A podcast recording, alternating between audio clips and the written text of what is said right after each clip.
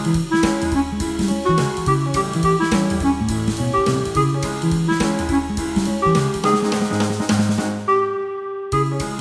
pri počúvaní zápisníka klubu knihomilov.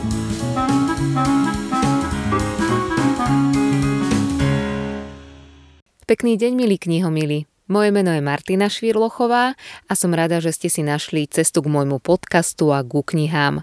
Tento raz vám ponúkam rozhovor so Zuzanou Šimekovou. Zuzana je advokátka, zakladateľka občianskeho združenia INLI, ktoré sa venuje starostlivosti o duševné zdravie a dnes už aj spisovateľka, autorka knihy Krásni ľudia. Rozprávala som sa s ňou o jej knižnom debute, o písaní, o duševnom zdraví, o problémoch s vyhorením, ktorým si sama prešla a o tom, ako dokázala zmeniť svoj život. My vám želáme príjemné počúvanie a presúvame sa do knižného sveta.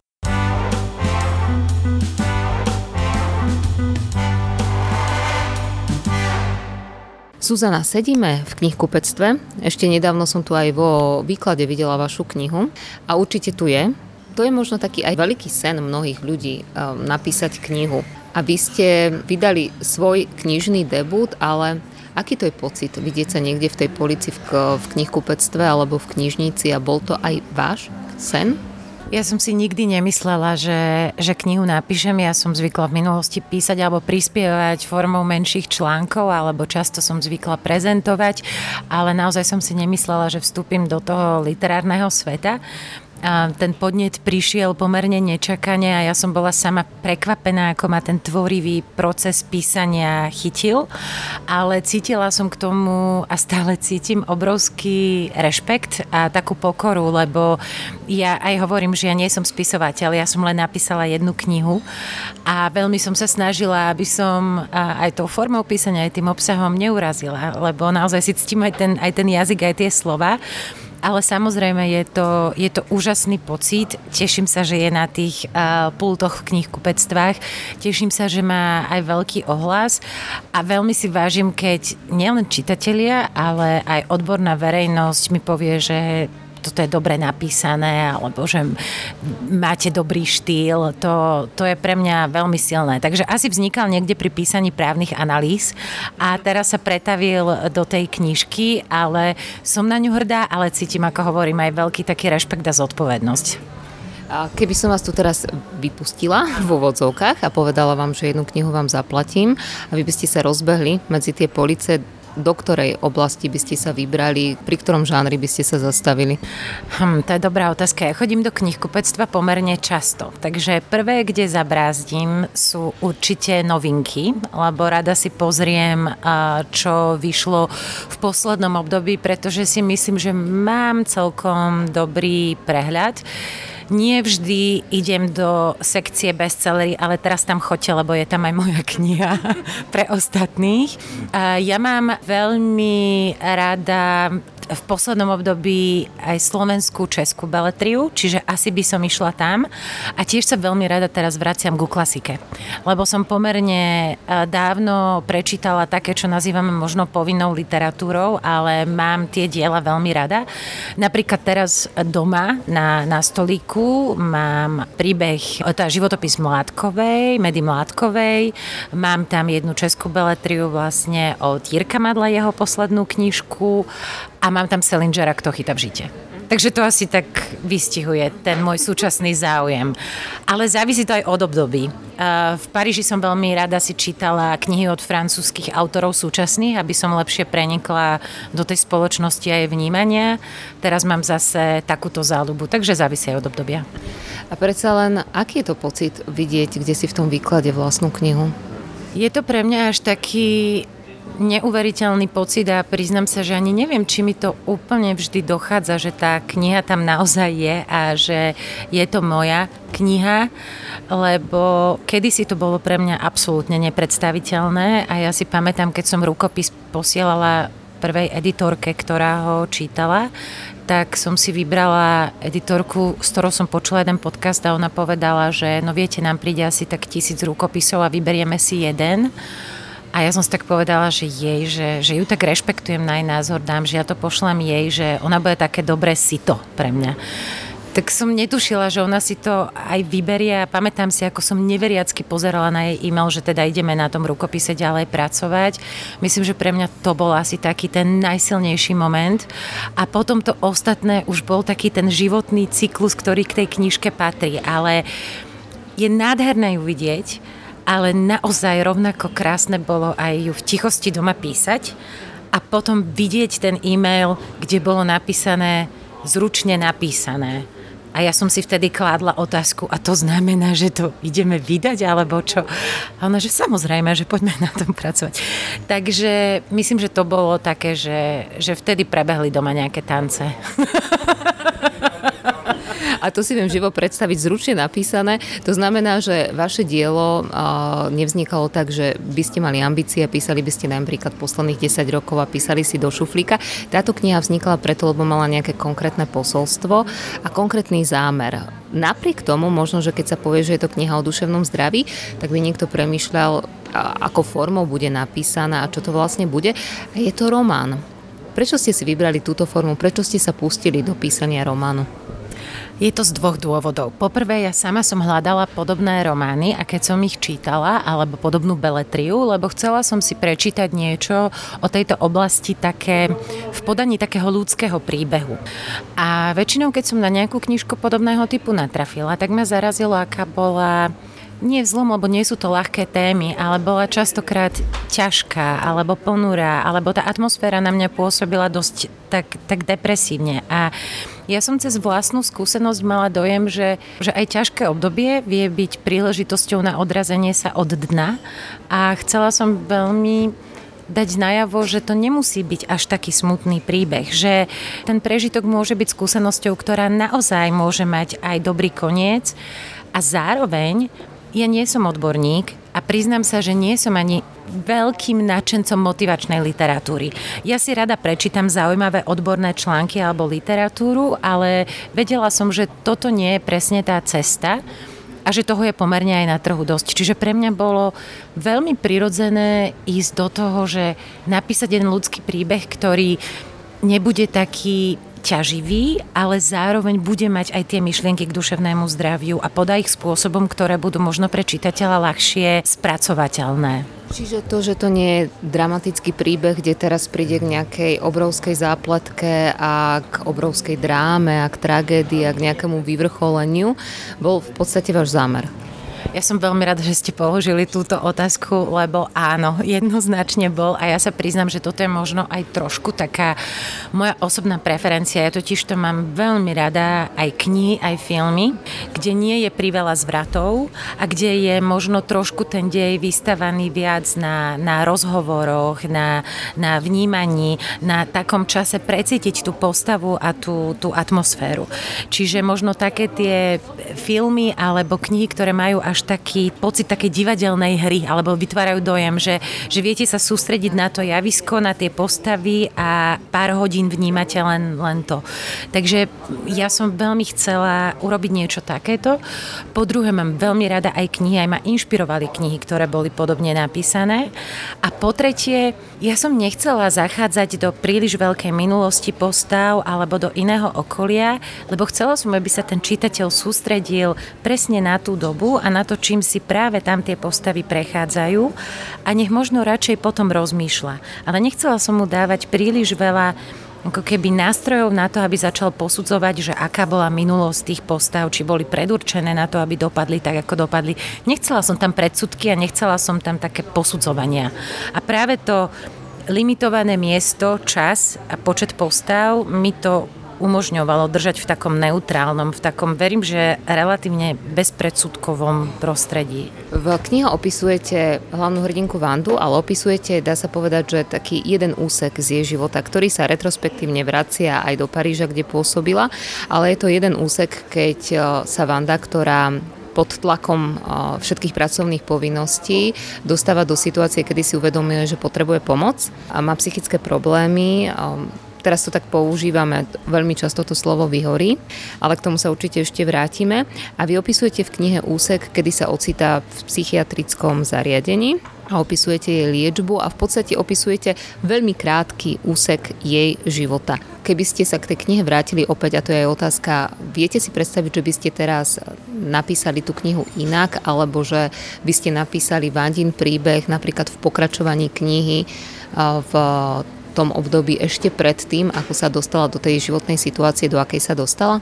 Myslím, že ak je jedna vec, ktorú by som možno zmenila, nie je ani niečo konkrétne, čo by som napísala inak, ale išla by som do toho možno s ešte väčšou odvahou. Ja som to už spomínala, že Jirka Mádl to pekne povedal, že, že píšte tak, ako, ako by to nikto nemal čítať. A ja som vedela, že idem do témy, ktorá je citlivá, Vedela som, že otváram aj niektoré možno tabu, niektoré stigmy a nevedela som celkom presne odhadnúť, alebo v tom momente som mala pocit, že ísť do tejto hĺbky stačí. A doteraz si myslím, že v tom čase to asi malo svoj dôvod, ale ak by som na niečo možno poukázala teraz s odstupom času, tak možno ešte viacej do hĺbky a možno odvážnejšie by som preberala aj tie ťažšie obdobia, s ktorými sa ľudia ako Vanda stretávajú v živote a možno ešte viacej išla do toho, že čo ich spôsobovalo. Možno ani nie viac do minulosti alebo do budúcnosti jej života, ale skôr ešte viacej do hĺbky v tom konkrétnom, čo zažívala alebo čo sa jej stalo. Nemyslím si, že pôjdem do pokračovania jej príbehu, ale myslím si, že je to pre mňa také zaujímavé zistenie a poučenie pre možno ďalšie texty, ktoré napíšem.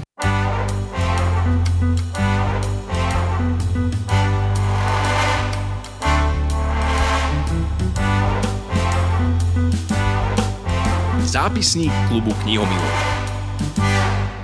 Dnes sa rozprávam so Zuzanou Šimekovou, autorkou knihy Krásni ľudia s krásnym názvom ako ste eh, sa prepracovali k tomuto pomenovaniu Krásni ľudia? Má to ko- konkrétny dôvod, prečo má kniha tento názov? Ten názov má svoj konkrétny dôvod a som rada, že vychádza z citátu odborníčky, ktorá sa aj k tej téme naozaj hodí, lebo eh, vychádza z citátu eh, americko-švajčiarskej psychiatričky, ktorá povedala, že krásni ľudia sa nerodia, ale krásnymi sa stávame a častokrát je to práve aj vďaka tým našim zlyhaniam, kedy príde ten moment takého dotyku s tou našou ľudskosťou a s takou naozaj tou vnútornou krásou. A keď som toto čítala, ten citát, tak som si povedala, že toto je presne to, čo som sa tým snažila povedať, pretože ja milujem ten koncept hľadania krásy v niečom nedokonalom. Aj si myslím, že, že on v tom spočíva a teraz som to akurát prepojila tú krásu s tým vnútrom a možno s našimi nedokonalými minulosťami, skutkami. A, takže ten koncept krásnych ľudí podľa tejto odborničky mi prišiel veľmi trefný. Keď som si prečítala váš životopis, tak tak kutiku srdca som trošku aj závidela. Nie, vy ako žena ste predstavovaná ako žena, ktorá pôsobila v oblasti práva, patrí, patrili ste, alebo ste boli zaradzovaná medzi tú stovku najvplyvnejších eh, žien v československej právnej oblasti a podobne. Takže máte za sebou veľmi úspešnú kariéru a, a potom ste založili občianske združenie INLI, ktoré sa venuje ľuďom eh, s duševnými problémami alebo respektíve riešite duševné zdravie zdravie ľudí. A teraz neviem, že či to má nejaký súvis s knihou, ktorú dnes spomíname, tak takto sa najskôr spýtam. Bola skôr kniha alebo iný? Najskôr bola kniha. Najskôr bola kniha a poviem vám aj vlastne, čo bol ten hlavný dôvod, prečo vznikala. Ono, ja keď som si dala pauzu od advokácie a mojej práce, ja som začala veľmi silne pociťovať túžbu niečo tvoriť. Ja som mala pocit, že hoci som mala za sebou silnú kariéru a život v mnohých zaujímavých mestách a krajinách, tak, že všetko, čo som dovtedy tvorila, bolo nejako také pominuteľné veľmi, tak ako tie právne analýzy a, a podobne. Čiže ja som veľmi chcela vytvoriť niečo, čo, čo by malo možno nejaký väčší dopad, kde, kde sa môže prejaviť taká moja vlastná tvorivosť. A hoci som sa dovtedy angažovala tiež v treťom sektore popri práci, alebo som prispievala do nejakých uh, magazínov alebo novín, tak tá predstava tej tvorby bola, bola veľmi silná. Zároveň tým, že som začala o tom písať, tým, že som mala nejakú vlastnú skúsenosť, som si začala uvedomovať, že že tá advokácia ako taká mi nestačí, že potrebujem robiť ešte niečo viac, čo mi bude dávať zmysel. A Mala som dojem, že sa na mňa obracia čoraz viacej ľudí s otázkami, ako si prežívala ten odchod, čo sa presne stalo, ako sa s tým vysporiadaváš. A vtedy niekde vznikla aj tá idea, že OK, že možno by som týmto mohla prispieť a pomáhať a stať sa tým mostom medzi tou odbornou pomocou, ktorá pomohla aj mne a tými ľuďmi, ktorí možno zvažujú, či to potrebujú. Takže najskôr kniha a tvorivosť a keď už som bola v tom tvorivom švungu, tak potom som vytvorila pomaly aj Inly. Znie to teraz tak rýchlo, ale, alebo tak jednoducho, ale nebolo to tak. Bolo tam veľa rozmýšľania, veľa oslovovania, veľa pokusov, ale teda prvá bola kniha. Ja viem, že vy veľmi otvorene rozprávate o rôznych témach, aj o téme vyhorenia a v podstate aj iniciatíva založenia občianskeho združenia a napísania tejto knihy mala konkrétnu príčinu. Ale napriek tomu čítala som niekde, že váš príbeh, ktorý ste knižne spracovali, je fikcia. Keď sa pozerám na Vandin život, život hlavnej hrdinky v tejto knihe, tak je to úspešná žena v najlepších rokoch a človeku sa nedá hľadať, alebo teda nehľadať, tak by som povedala, tú spojitosť medzi vami a hlavnou hrdinkou. Do akej miery je kniha fikcia a do akej miery sa vy tiež vidíte v tej Vande? Hm, ono je to tak, že pokiaľ ide o tie samotné postavy alebo skutočnosti, ktoré sú v knihe opisované, tie sú kombináciou buď nejakej vlastnej um, inš, inšpirácie, ktorá prišla z, ne, z môjho života, alebo z toho, čo som videla, nie nevyhnutne priamo z mojej skúsenosti. Je to kombinácia ľudí, ktorých som stretla a plus čas naozaj je, je vymyslená. Kde ale sama cítim, že som dala kus zo seba, sú naozaj niektoré tie vandine emócie. Že pri niektorých z nich som naozaj vychádzala zo svojich zápiskov alebo z denníkov a použila som ich vedome, pretože som naozaj chcela, aby tá postava vyznela autenticky. Takže pokiaľ ide o emócie, tam by sme asi podobnosť našli, pokiaľ ide o postavy a skutočnosti, tam je to kombinácia. Poviem vám, aby som bola úplne otvorená, sú tam dve časti v tej knihe, také príbehové, ktoré sú že naozaj že skoro skutočné, ale nepoviem vám, ktoré. To ste mi veľmi pomohli. Teraz budem patrať, ktorá... Ko... Nie je to, že od strany 1 po 204, hej. Jasné. V podtitule knihy sa píše, že je to strhujúci debut Reálne životy a, a otázka, spoznáte ten svoj? Hlavná hrdinka knihy, ako prechádza tými skupinovými terapiami a spoznáva tam tých rôznych iných klientov. Cez tie gesta a rozprávania tých klientov sa vlastne stotožňuje s tým, že spoznáva ľudí v svojom okolí, aj keď teda, aby som to nezaplietla, nie sú to totožní ľudia, ale ako keby existovali šablóny ľudí, ktorých nájdete kdekoľvek, či na psychiatrii, alebo v korporátnej firme, alebo na koncerte. A vo veľa momentoch som sa našla v tej vande aj ja. Boli tam typy ľudí, ktorí o, tak ako ju dokázali v tom svojom živote frustrovať a podlamovať jej nohy. Presne takých som našla aj ja. A tedy som si uvedomila, že je zaujímavé, že práve teda tá psychiatrická klinika ju priviedla k tomu, že si uvedomovala, čo v živote zažívala a že tak, na taký, ako keby som mal pocit, že na takých ľudí narazí, kde bude, nech bude kdekoľvek. Áno. Či je fakt v práci, alebo je na tej psychiatrickej klinike. Sú tie príbehy ľudí konkrétne, ako a kde ste čerpali tú odbornú vedomosť zo života v psychiatrickej liečebni? Ja som práve tieto veci konzultovala naozaj s odborníkmi. To bola vlastne aj tá príprava na tú, na tú moju knihu, že jednak Sama som si prešla aj skupinovou terapiou, aj individuálnou, čiže mala som jednak aj tú vlastnú skúsenosť. Jednak som z lekárskej rodiny, čiže som si vedela predstaviť aj to prostredie možno trošičku lepšie, alebo viacej som v ňom sa pohybovala.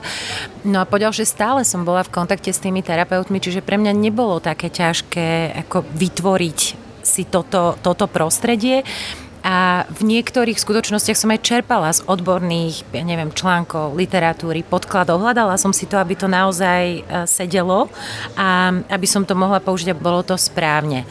A potom ste sa pýtali ešte jednu časť. Viete čo, priznám sa vám, že toto bolo niečo, čo mňa samú prekvapilo. Že ako sa v tom tí ľudia vedia nájsť, lebo ten podtitul on naozaj vyšiel z vydavateľstva, potom ako si ho vydavateľstva ľudia, ktorí ma vôbec nepoznali ako človeka, tak, tak prišli s týmto pod názvom a ja som si ešte hovorila, že jeden nevolajte to prosím vás strhujúci, veď ja som len začiatočník, ale častá odozva bola, ja som tam spoznal ľudí, ja som v tom videl niekoho. Takže ono je to naozaj založené na nejakej skúsenosti tých, čo to prečítali.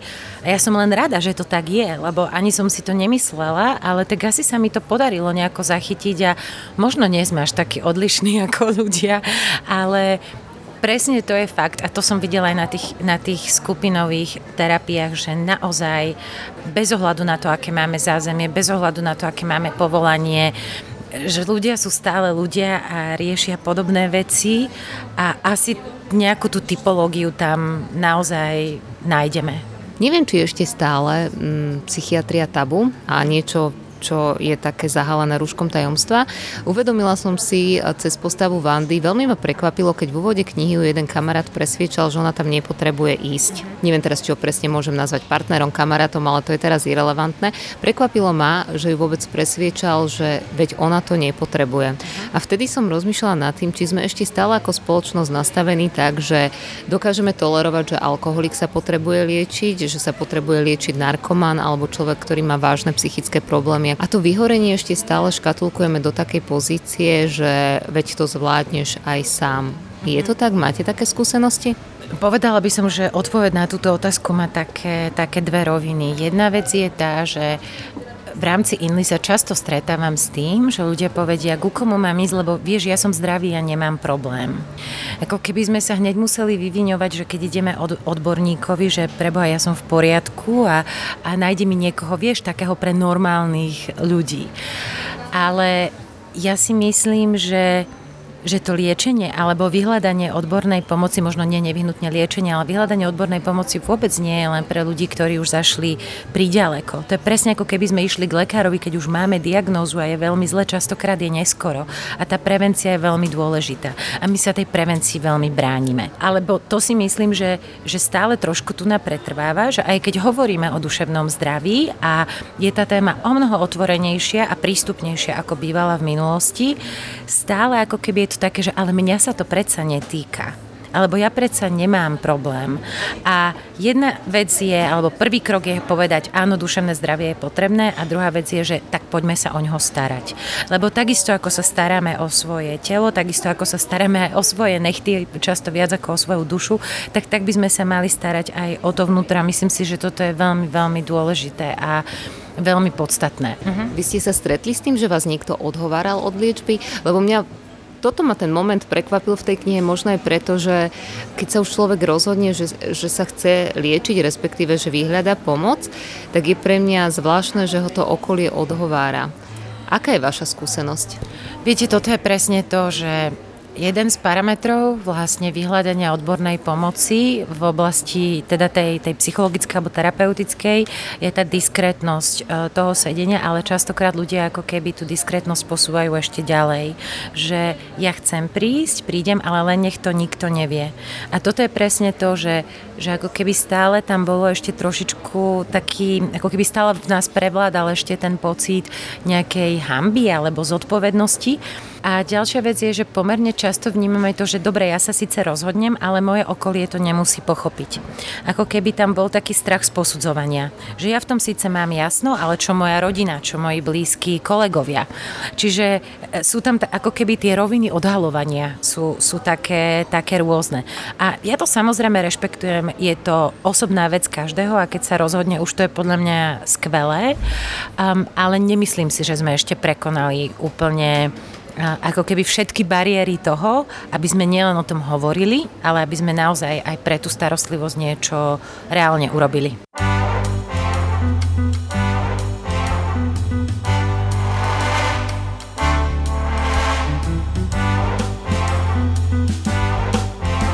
Zápisník klubu knihomilov.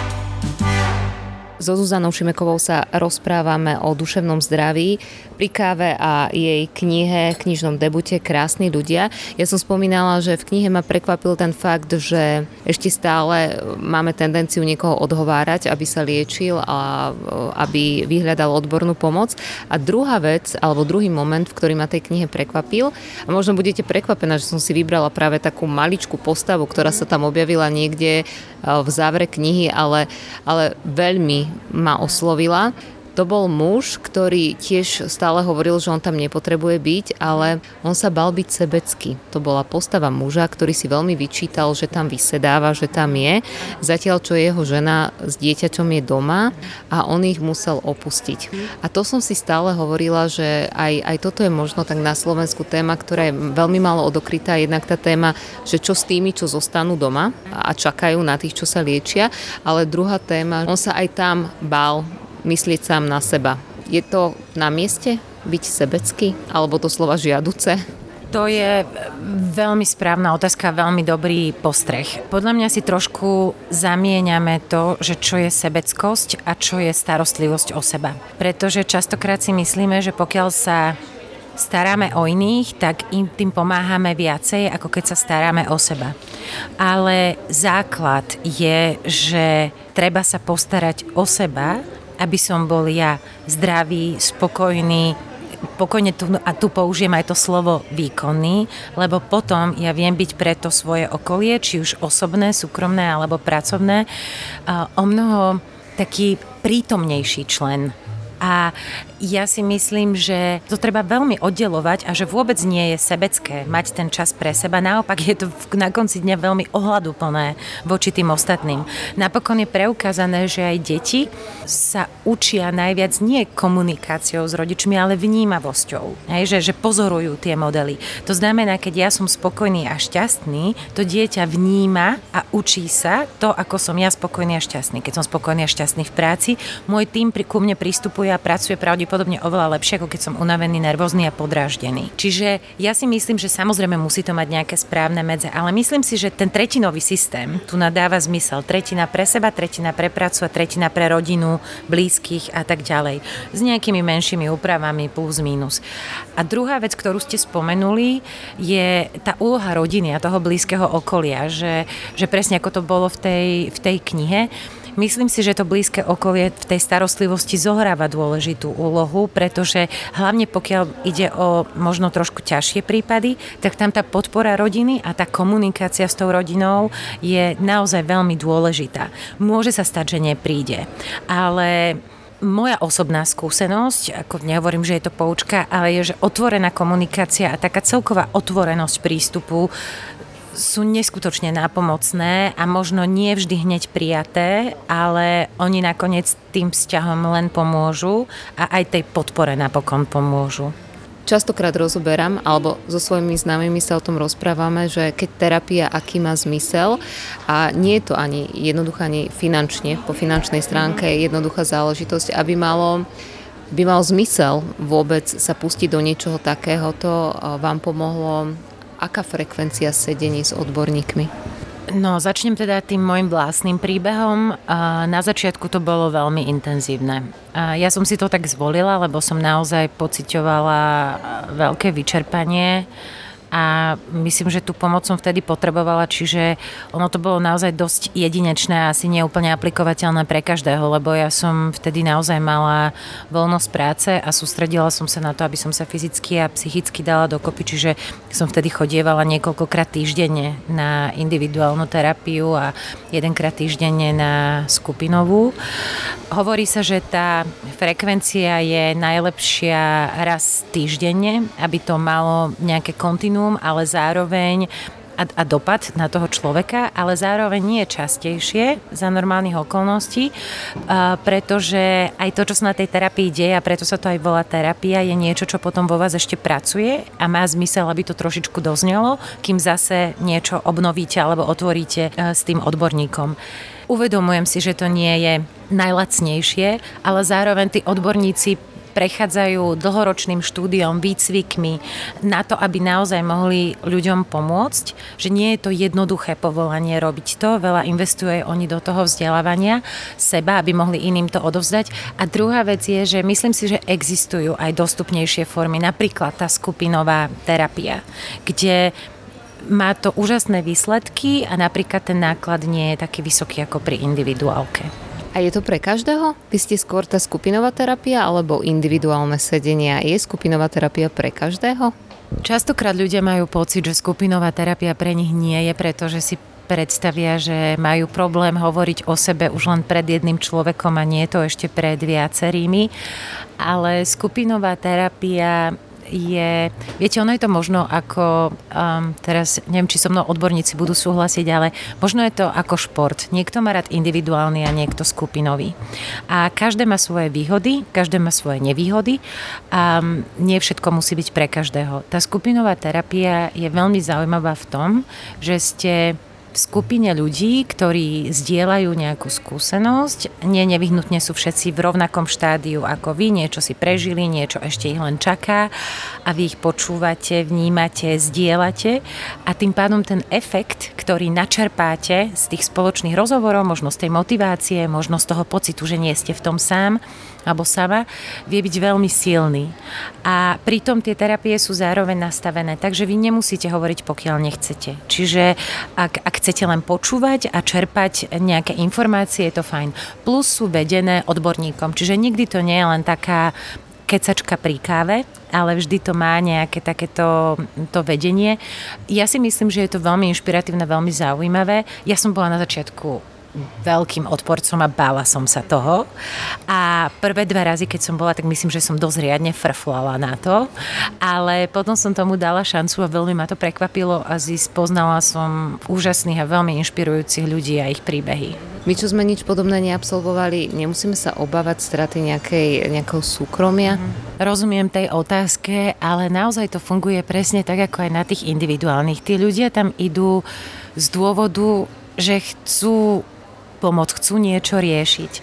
A toto je tak silné pojitko, tak silný motivátor, že nie som si vedoma prípadu, kedy by odtiaľ niekedy niečo uniklo, plus sú o tom oboznámení.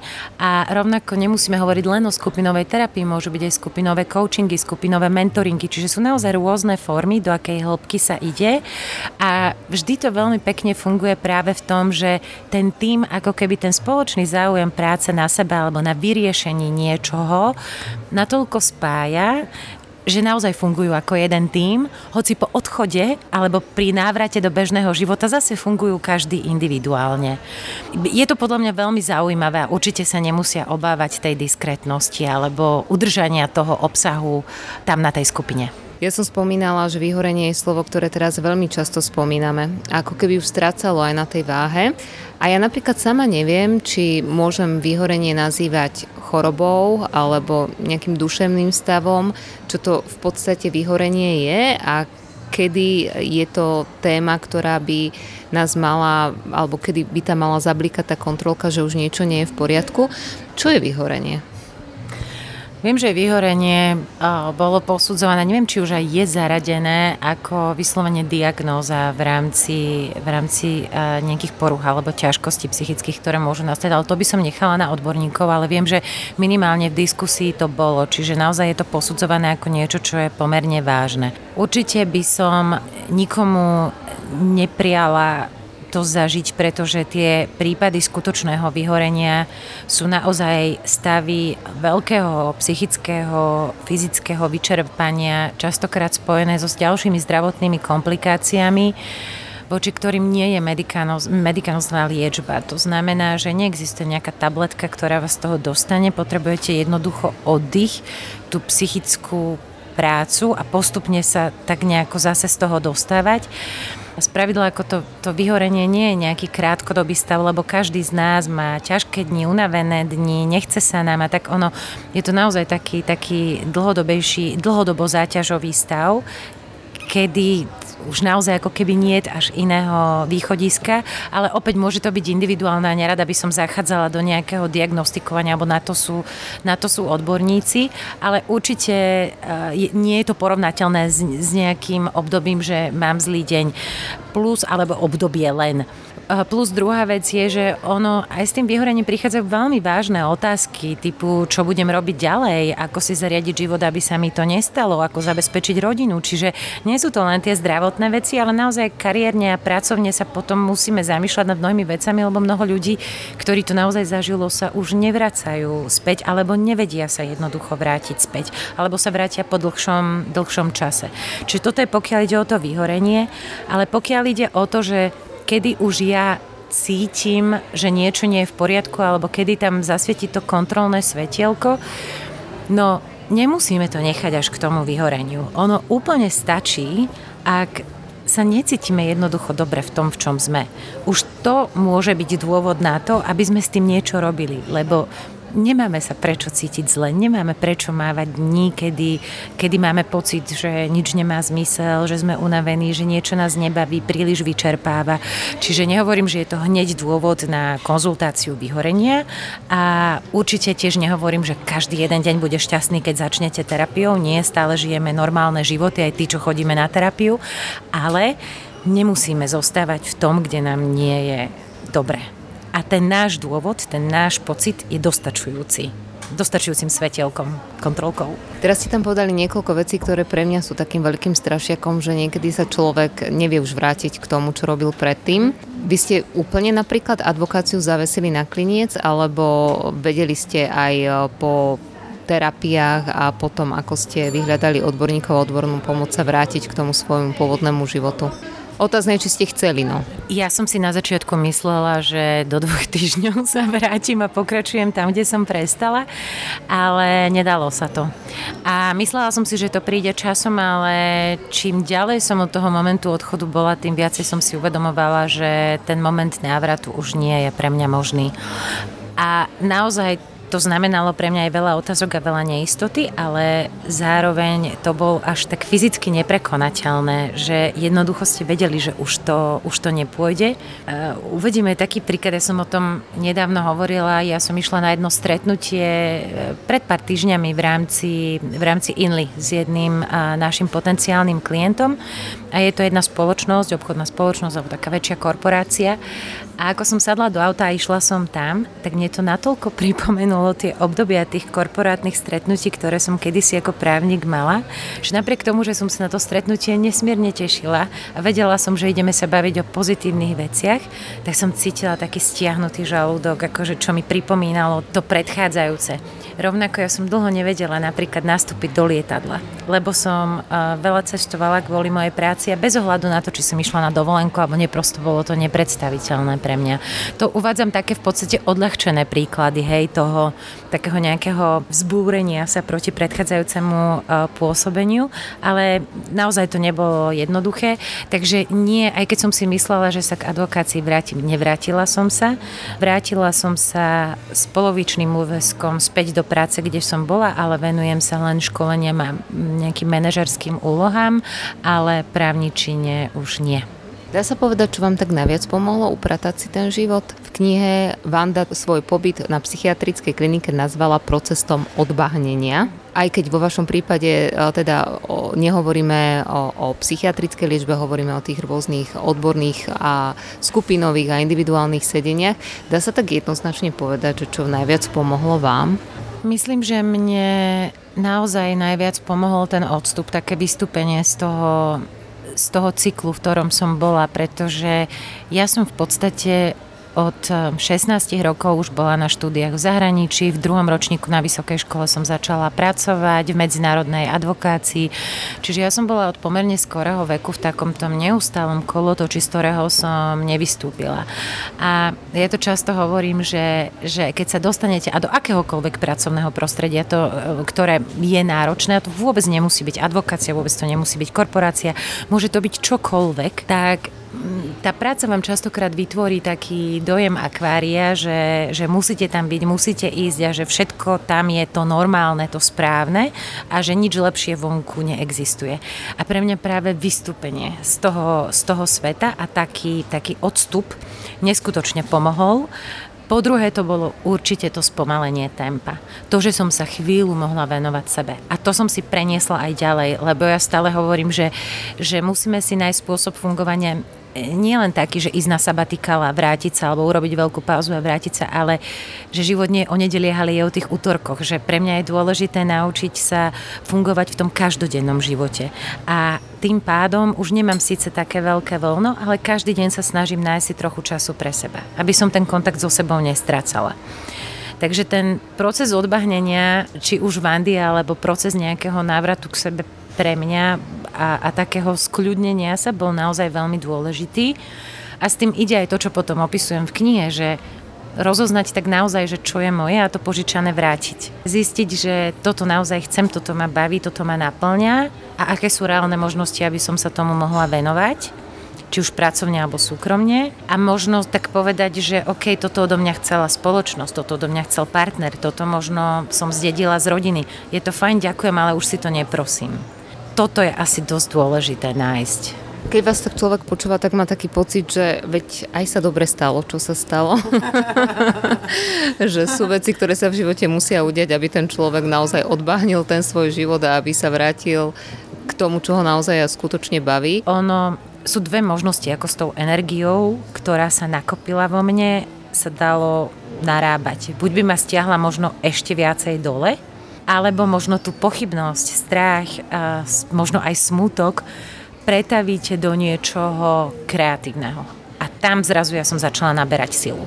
A preto aj ten proces tvorby pre mňa začal dávať zmysel. Že či už teda knihy alebo inly, že zrazu som cítila, že OK, ale ono to možno, to zlyhanie vlastne sa stáva palivom pre niečo iné zlyhanie v zmysle toho nejakého vonkajšieho ponímania alebo môjho vlastného očakávania, ako má vyzerať moja kariéra.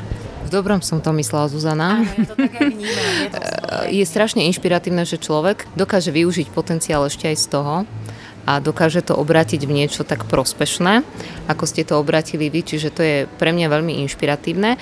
Na záver som sa chcela spýtať, založili ste občianske združenie, ktoré sa venuje duševnému zdraviu, iný sa venuje špeciálne e, ľuďom, ktorí si prešli touto fázou vyhorenia, alebo sa venuje aj iným e, problémom a bolestiam duše? Uh-huh. Ste pekne povedali, venuje sa, Inli sa venuje aj iným problémom a iným bolestiam duše a my naozaj kladieme dôraz aj na tú prevenciu, že mám šťastie, že sa mi podarilo vyskladať tým odborníkov, ktorých som oslovila práve na základe tej mojej skúsenosti a po konzultácii s odborníkmi, s ktorými som pracovala aj ja.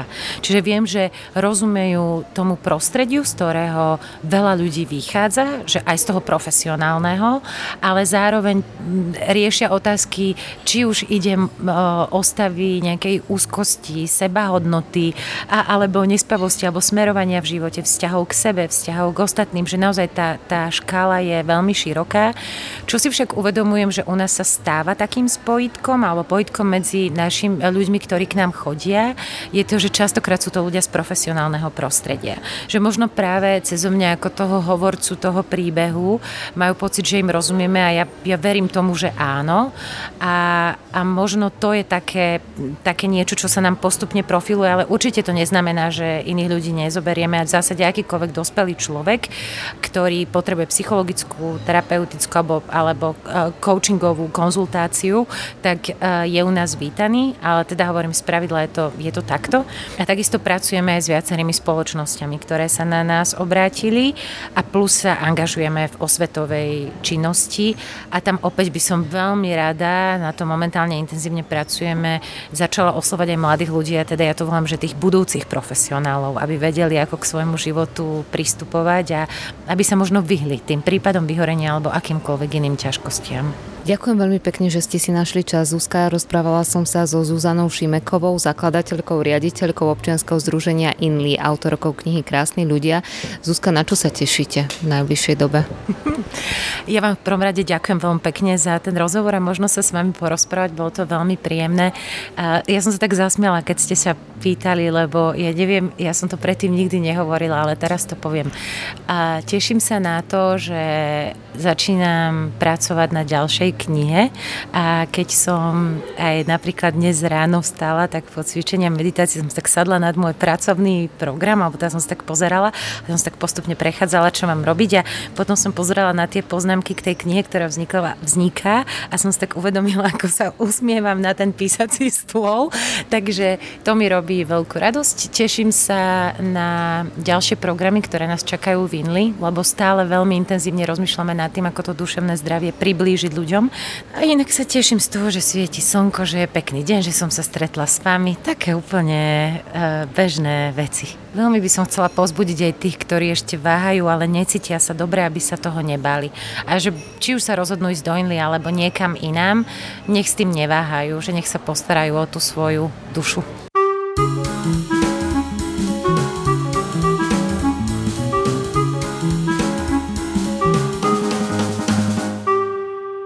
Počúvali ste zápisník klubu knihomilov.